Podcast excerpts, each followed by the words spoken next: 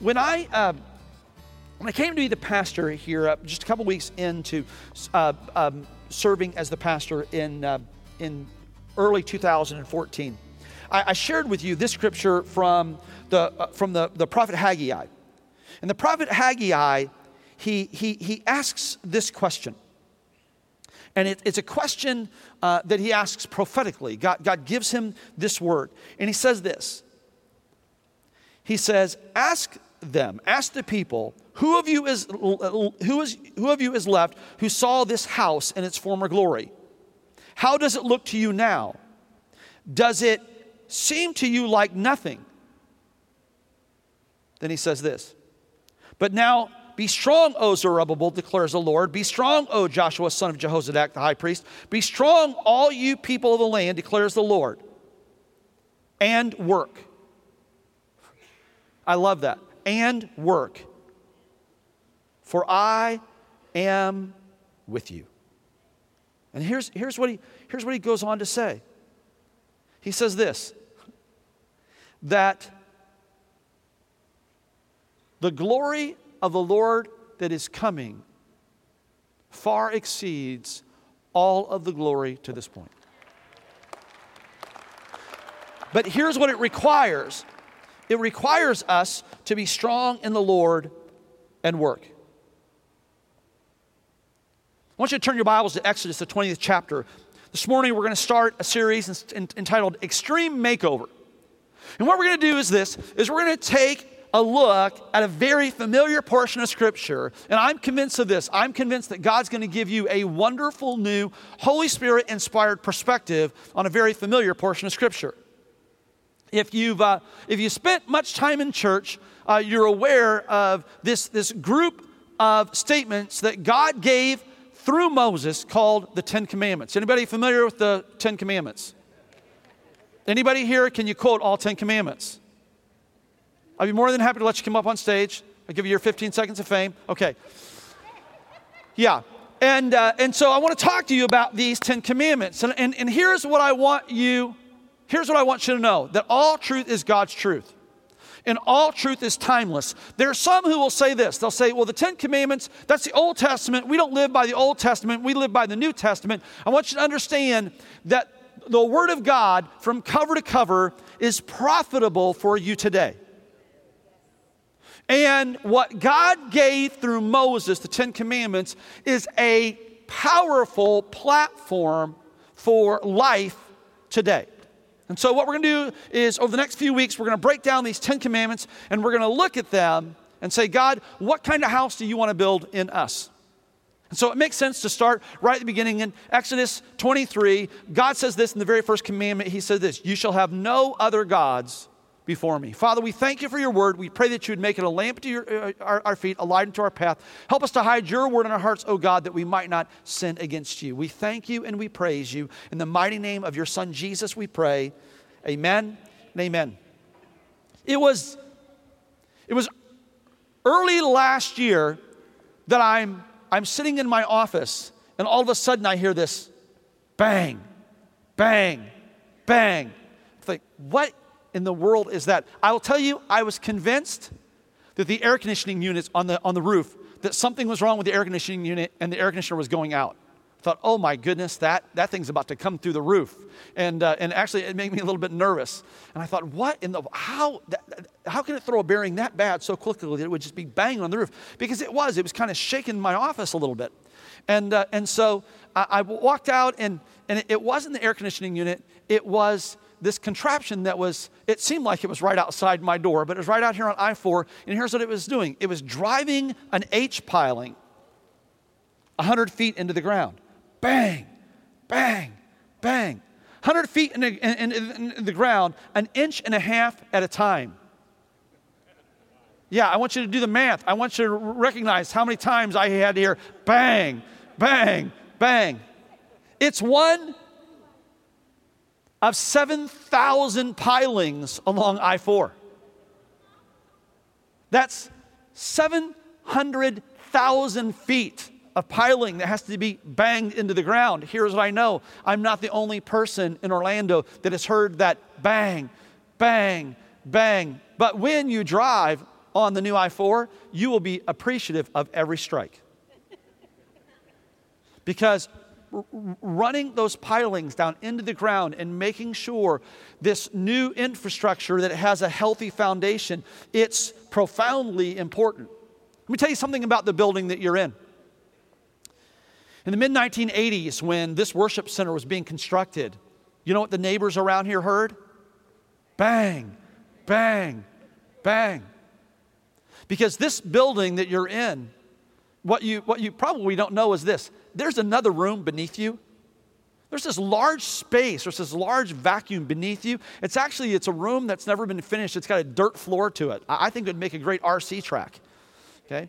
But if you go down there, you can see some of the foundational structure of Calvary. This building was designed to withstand a 225 mile an hour wind. If there was a major hurricane coming through Orlando, there would probably not be a safer place to be than to be here at Calvary. Because this, this place was built strong, it was built to last. And, and that's the reason why it makes sense uh, to renovate it and not to, and not to replace it. In fact, one of the things that we looked at, we looked at when, when we talked about possibly uh, selling the entire Calvary campus and, and relocating and building all new. Uh, one of the things that came up was um, how, uh, how cost prohibitive it would be to, to take this building down because of how strongly it was built. There, there's something to be said for having a strong foundation. And, and when, you have a, when you have a strong foundation, you can grow tall. In fact, the stronger the base, the taller the tower. And and what God wants to do in us today is this is he wants to strengthen our base. He wants to fix our foundation.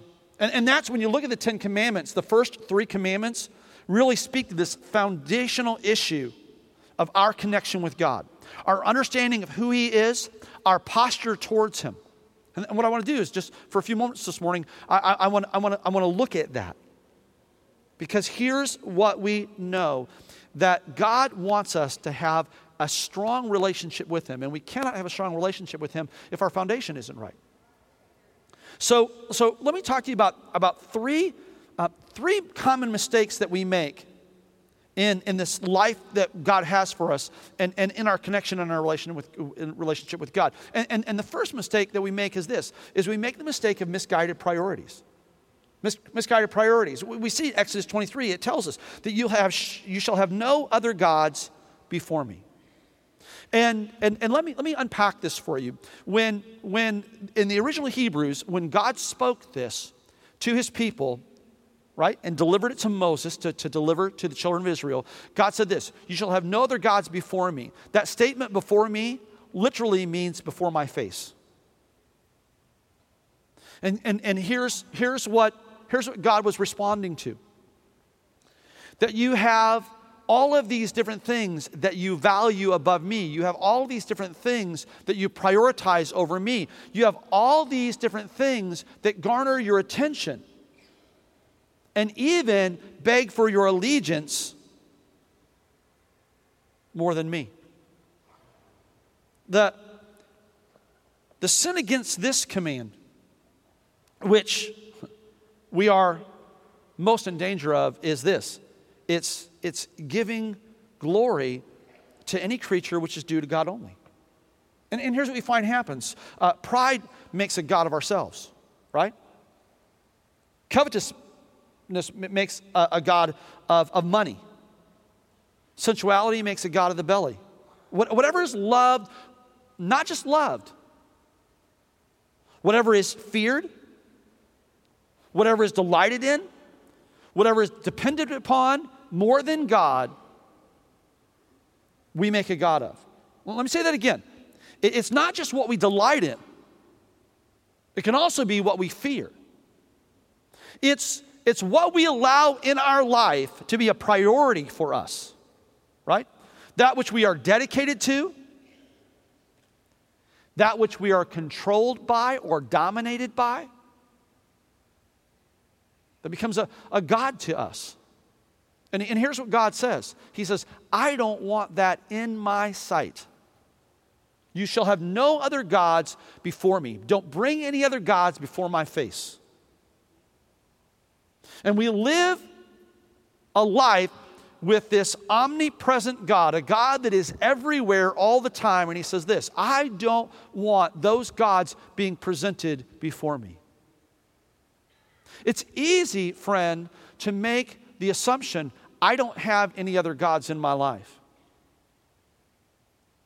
Here's the, here's the often question that I will ask folks. Let's talk about what, where the pressure area is. Let's talk about the stress area in your life. Because more often than not, the stress area in your life is an indication of misguided priorities. And anything you put in front of God will be a pressure point for you, it will be an anxiety point for you. Let me give you an example. I, I, I, I'm around people often that they have relationships that are a major anxiety point for them.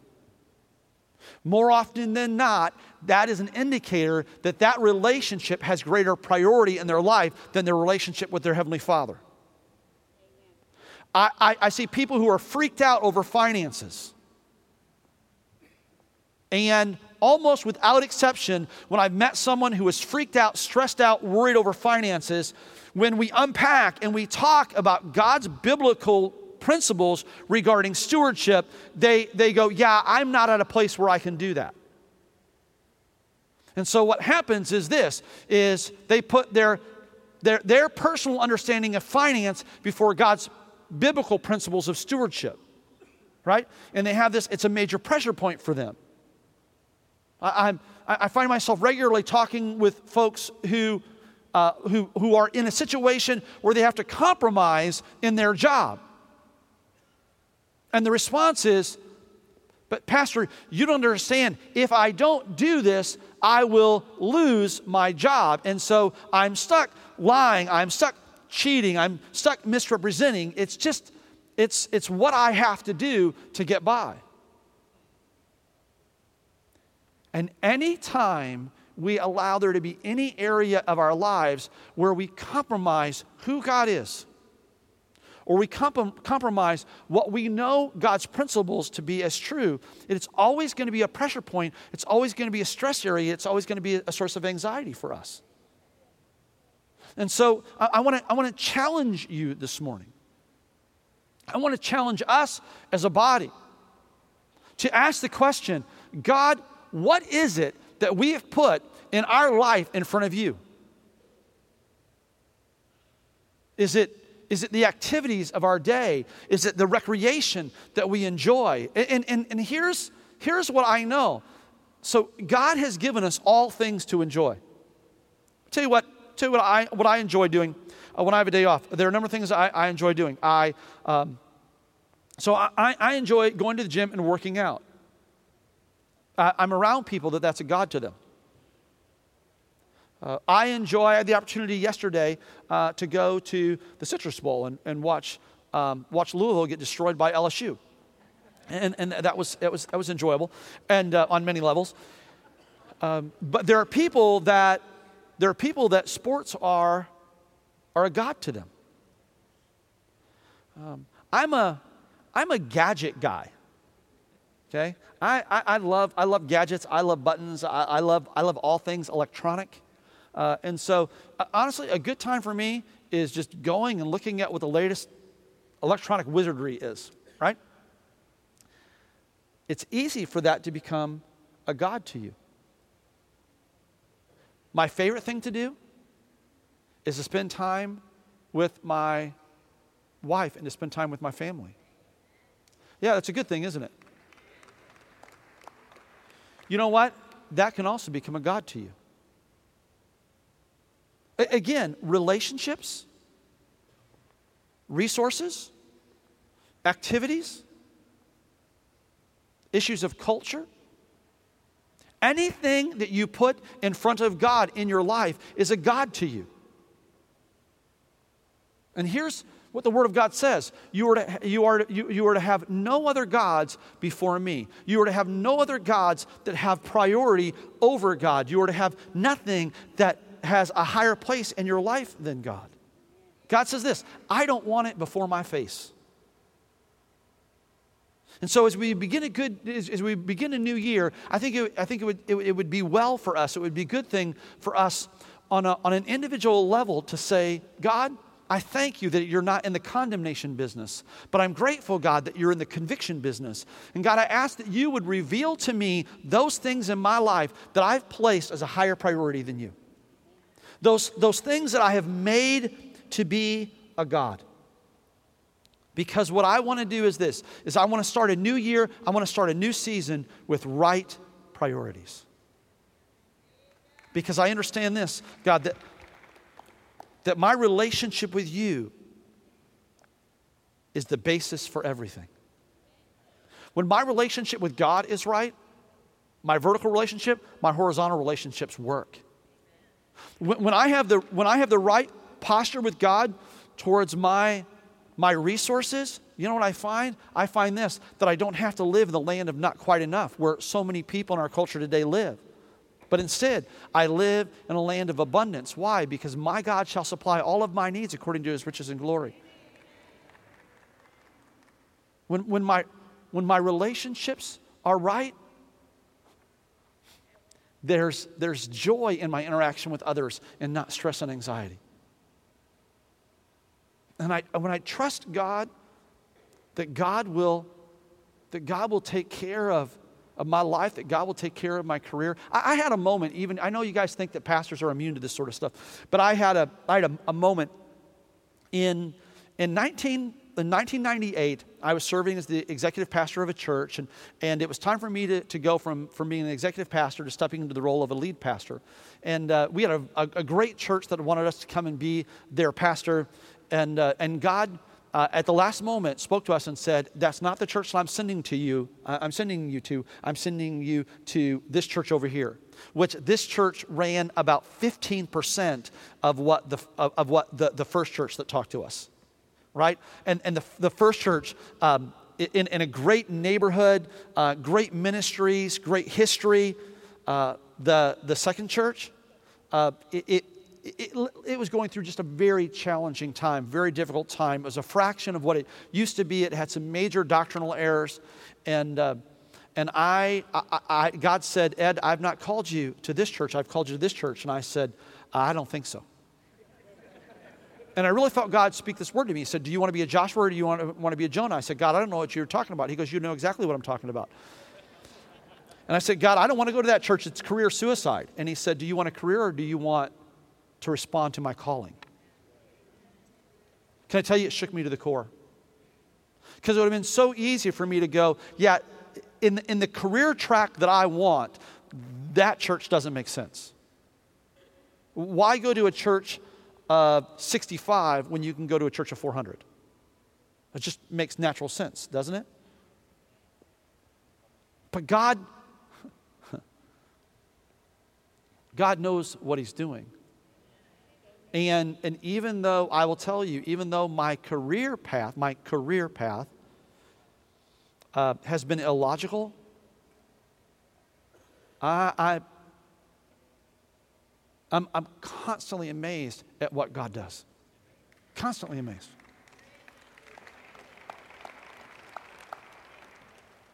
But it's easy for us to think that, that, that we have to manage those things, that, that we have to control those things.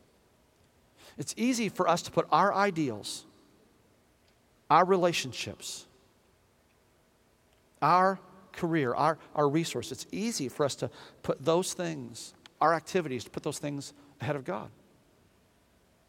Misguided priorities. We don't just struggle with misguided priorities, we also struggle with, with unhealthy passions, passions of our, of our own making. So, the, the first commandment, the first commandment tells us who to worship, that we're supposed to worship God and we're supposed to worship God alone. The, the second commandment tells us how to worship. The, the first commandment forbids false God. The second commandment, it forbids false worship. The first commandment tells us that we're to worship the right God. The second commandment says that we are not to worship the right God in the wrong way. Exodus 24 tells us this it says, You shall not make for yourself a, car- a carved image. See, God says this He says, It's not your job to describe me or define me. Can I offer you this? It is my belief that one of the big reasons why so many people are comfortable with being unchurched and dechurched Actually, let me be more specific. I think that the, one of the big reasons why so many people are comfortable with being de-churched is this, is because the church has made God into the image that they want, not what God declares that He is. And, and as a result, it's become very easy for people to become disconnected with Him. And also, when they understand that the image that the church wants God to be, that it doesn't meet the need, they become disillusioned. And so, these man made ideals are these man made images of God. What it does is it skews and it minimizes our view of God what, what happens is this our man made idea, it, it, it, it limits our concept of who God is, it, it limits his nature, it limits. Uh, our, our, it limits our understanding. It, it limits the concept of who God is, and it also limits our concept of where God is. Right? And, and, and here's, here's the danger in that. Okay, and here, here's, what I, here's what I want you to what I want you to get today. Okay? The danger in that is found in the, in, in the next verse. And here's what he says. Here's what God says in Exodus 25 For I, the Lord your God, am a jealous God, punishing the children for the sins of the fathers to the, fir, uh, to the, to the third and fourth generation of those who hate me. Now, as you look at verse 5, you might be wondering what that means. L- let me show you from let me show you from an Old Testament story. Okay? We're going to start with this, this king uh, named Uzziah. In 2 Chronicles 26 16, it says this. But after King Uzziah became powerful, his pride led to his downfall. He was unfaithful to the Lord his God and entered the temple of the Lord to burn incense on the altar of incense. Now, how, how did, how did King uh, Uzziah sin? Did he, did he use profane language? No. Did he commit murder? No. Did he, did he commit adultery? No, although we know there were kings who did, right? Um, here's how he sinned he sinned in his worship. Isn't that interesting? He, he sinned uh, in his worship. He burned incense in the temple that only the priests were allowed to do. And so, by engaging in inappropriate worship, by determining that his way was better than God's way, he created this ripple effect that went from generation to generation to generation. We, we, see it we see it happening over and over again in history. We see it happening over and over today. And the church must be careful. Let me say this the church must be careful that we don't fall into the unhealthy pattern of worshiping program, of worshiping worship, of worshiping personality, of worshiping culture, chasing after trend or holding on to history. Because it's easy to do both, right? It's easy to chase after trends. It would be very easy for me to come up here in an untucked shirt and skinny jeans and think that that's going to help me fit into contemporary culture. I don't look good in skinny jeans. It also, it would be very easy for me to, to walk in here every Sunday in a three piece suit.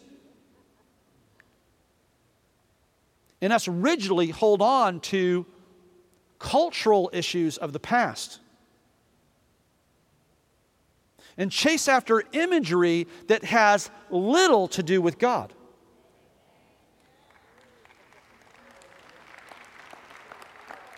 It's a dangerous thing. We find ourselves in a day and age where so many churches don't have crosses anymore. Okay? But here's the opposite extreme of that. The opposite extreme of that is to come in to come in here on a Sunday morning and happen to see. Now, I will tell you this that probably 48 of the last 50 weeks we've had a cross on the stage. We don't have a cross on the stage today, and it would be really easy for you to come in and freak out because we don't have a cross on the stage. You know what?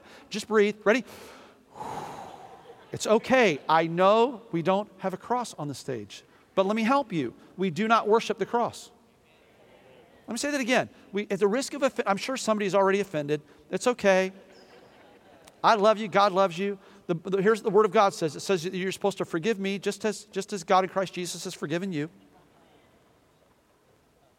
But th- that's not what we worship. I, I understand, I understand the, the symbolism, and I get that. But it's real easy for us to get caught up majoring in the minors and, and, and miss out on on the wonder of who God is.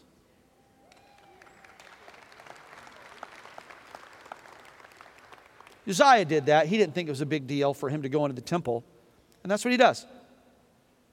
So he goes into the temple and, and he, he thought he had the right to worship God any way he wanted to.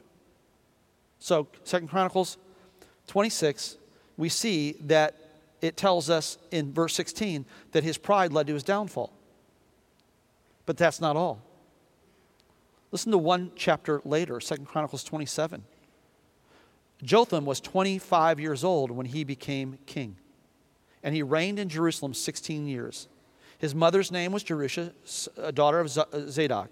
He did what was right in the eyes of the Lord, just as his father had done. Well, that sounds good, right? Because Uzziah loved God wanted to serve God, but he wanted to do it on his terms. And scripture tells us that his pride led to his downfall. And it tells us this that Jotham did what was right in the eyes of the Lord. Look at this. It says this. But unlike him, he did not enter the temple of the Lord. And the people, however, continued their corrupt practices. So,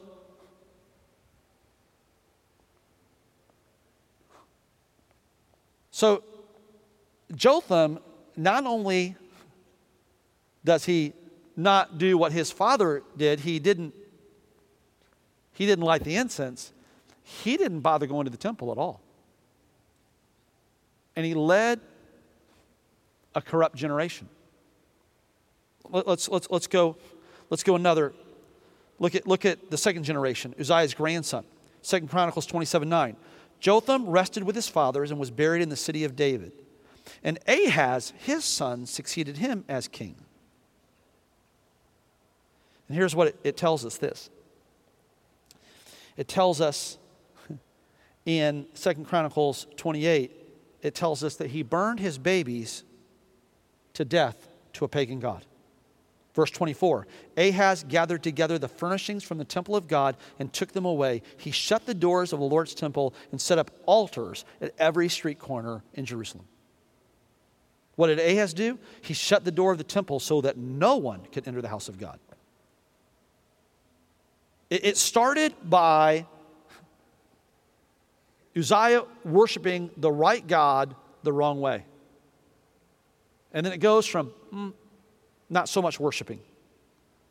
Misguided worship, Uzziah, Jotham, neglected worship, Ahaz, corrupted worship. Ahaz's children were the great grandchildren who were killed by the false worship of their father. And it's very easy for us to pass this from one generation to the next. It is time for the church to return to biblically centered worship.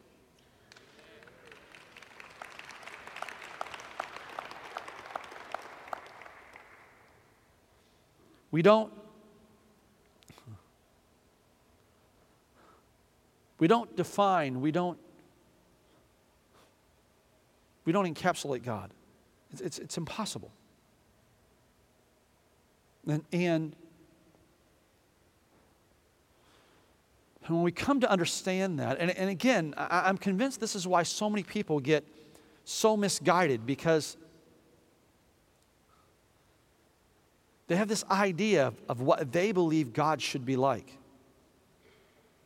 Can I, can I offer this to you? This is the reason why. This is the reason why when you leave today, uh, you'll have the opportunity to take with you a one year chronological Bible. And uh, I know that I know that a number of you uh, may already have this, and if you do, um, you don't necessarily need to take another one.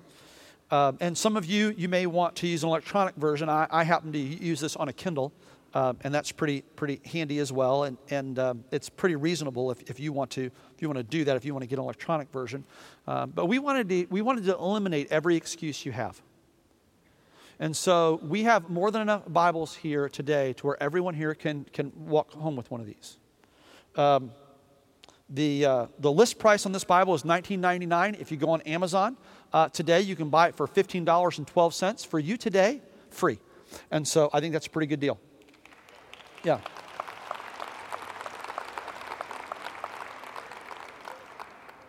And here's the reason why. I believe this. I believe it's worth that investment in you. I believe it's worth that investment in your spiritual journey. I believe it's worth that investment in the foundation of your life.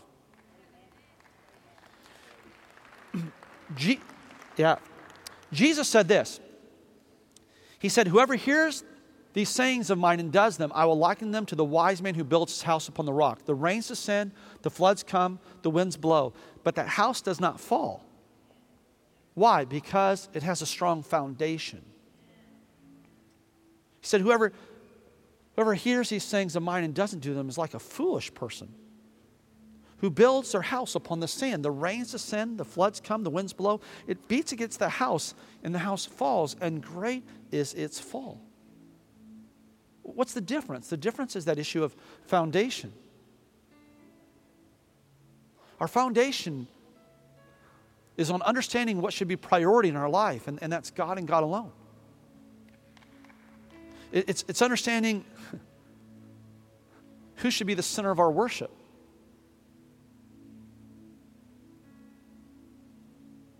and it's God and God alone. And, and, and I, don't, I don't have the ability or the authority to define God.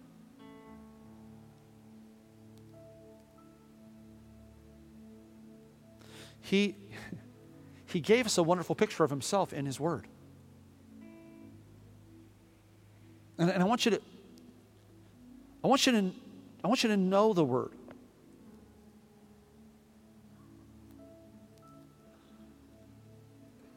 Because the simple truth is this is there the world is full of people who love to talk theology.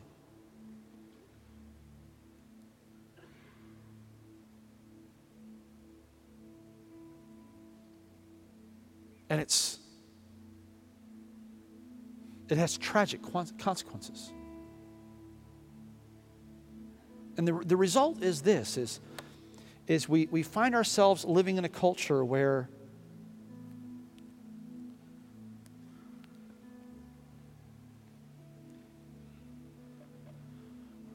we're losing sight of who God is, it's, it's very easy to,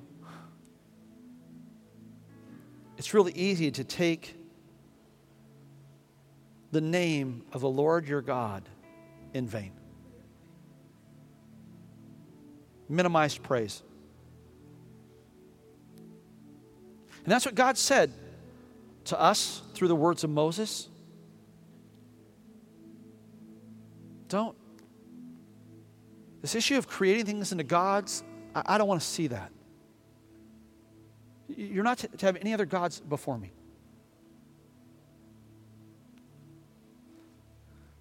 This habit you have of, of saying, this is what worship should look like. This is, this is how I'm to connect with God. That's not healthy. This, this habit that you have of, of minimizing God in your life, and taking the name of the Lord your God in vain? Even that scripture, most, most people, when they, when they look at what God says in Exodus 27, they, they think that means that we're not supposed to use the name of God irreverently. That we're not supposed to use it as a, as a curse word. And it means so, so much more. This issue of vanity. Vanity. Do not use the name of Lord your God in vain. Vanity, it, it, it, it speaks to a, a flippant nature. Vanity, it speaks to a, a selfish nature.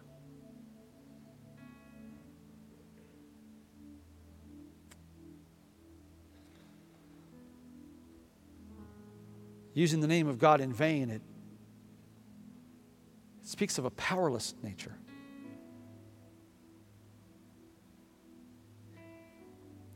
And it, it misrepresents who God is. I think the biggest reason why the church sees miracles in many of our missions outposts and sees more substantial signs and wonders in the lesser developed areas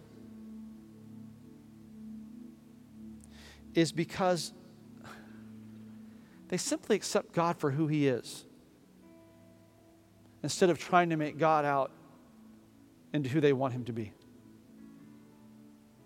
When I was a youth pastor, I, uh, I had to give a, this pastor from Sri Lanka a ride to, uh, he had been preaching our church. He's going to be going to the next church, and, and I was going to meet the individual from the next church at a halfway point and I was pastoring the St. Louis area. The next place he was going to was Indianapolis, and so we were going to meet halfway along the road on the interstate. And uh, and uh, as I was uh, taking this pastor, um, I, my assignment was to take him and drive him by and show him the St. Louis Arch, and then take him to uh, to meet his to, to, meet at the rendezvous point. And um, and when we were driving along, we we're getting close to the arch. He he went, "Wow, that's remarkable." He said, what does it do? I said, Well, it really doesn't do anything. I said, It's, it's a monument. He goes, Oh, that's, that's wonderful. He goes, We have monuments in my country. What's it a monument to? Some great uh, military victory? Some. I said, No. It's a monument to, well, it's really not a monument to anything. It's a westward expansion, I guess. It was just a monument that they did. He goes, Oh, it's a monument to nothing then. And I said, Well, yeah, pretty much. hmm. Now, now he starts trying to help me. He goes, well, then I'm sure it didn't cost very much, did it? I said, No, no, no, it was actually quite expensive. And, and now he gets this very concerned look on his face and he says, Pastor, please tell me when no one lost their life in the building of this thing. I said, Actually, several people did die in the building of this. And he said, So, he goes, So let me understand that your country spent millions of dollars and lives in a monument to nothing. And I said, That pretty much sums it up. And, uh, and he said this. He said, You know, there are some things about you Americans, not judgmentally, very graciously. He said, There are some things about you Americans I'll never understand. A little while later, we're, we're driving down the interstate, and there's this RV, right? We pass this RV. And he said, Now, what is that? I said, That's an RV. And he goes, I don't know what that means. And I said, Well, I'm, uh, uh, yeah, I guess I should explain better. I go, It's a recreational vehicle. I said, They're on holiday. They're, it's like a home on wheels. And he goes, Oh, they live in that, like a, like a gypsy. Uh, we, he goes, we have those in my country. And I said, no, no, no, no, no. I said, they just use that for vacation. And I said, and based on the size of that and the car they're pulling behind it, they've got a very nice house somewhere else. So he goes, so they have a home on wheels and they have a home that's not on wheels. And I said, yes. And he goes, you know, there are some things about you Americans I'll never understand. and then we got to the rendezvous point and, and we got out of the car and he, he he, he hugged me and he embraced me for a long time. And there were tears streaming down his face. And he said this to me, and I'll, I'll never forget this. He said, Pastor, I will pray for you. He goes, Your ministry is a hard ministry. Now, I was in a church that had state of the art facilities. Every resource that you would think of that you would need to have effective ministry, we had at that point. Right? And he says this Pastor, I will pray for you. Your ministry is so much harder than my ministry. 900 people they have in church on a Sunday morning, two cars in the parking lot. They have people that get up at 3 o'clock in the morning to begin the travel to be at church. I guarantee you, in our church, we didn't have somebody that traveled more than 20 minutes.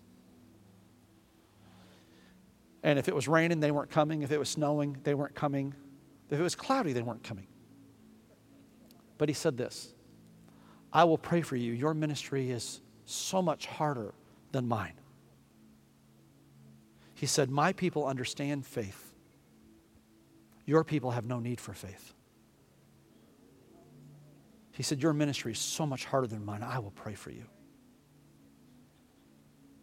And, and I, I think he hit the, the nail on the head. That it's very easy for us to have these misguided priorities. And we put these things in front of God. Oh, we love God. He's just not our first love. We want to serve God, but we don't, get him, we don't give him first priority. How about this? How about January 1, 2017, this year, that we start saying, God, you're going to have first place in every area of my life.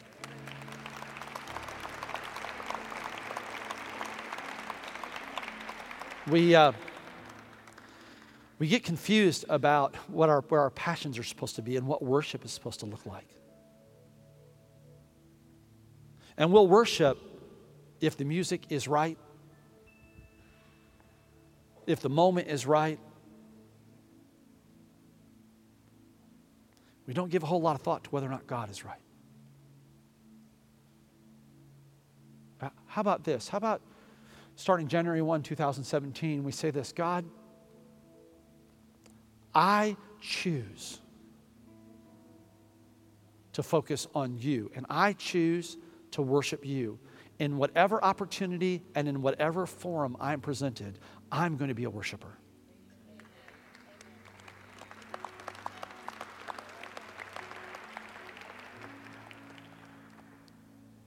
And lastly, God, in 2017, I will not use your name or your identity as a battering ram for my agenda. I will not speak of you irreverently to prove a point.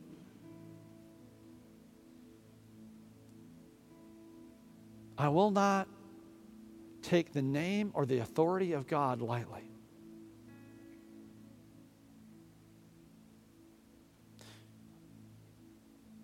Instead, I will I will reverence that name. I will I will cherish that name.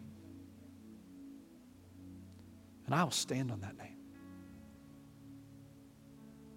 It's an opportunity for a new foundation. It, it's an opportunity for a new start. It's an opportunity of a new beginning. And, and I, I find amazing comfort and confidence in knowing this that our God doesn't need a new year to start a new beginning. He is a God of new beginnings. If anyone be in Christ, they're a new creation.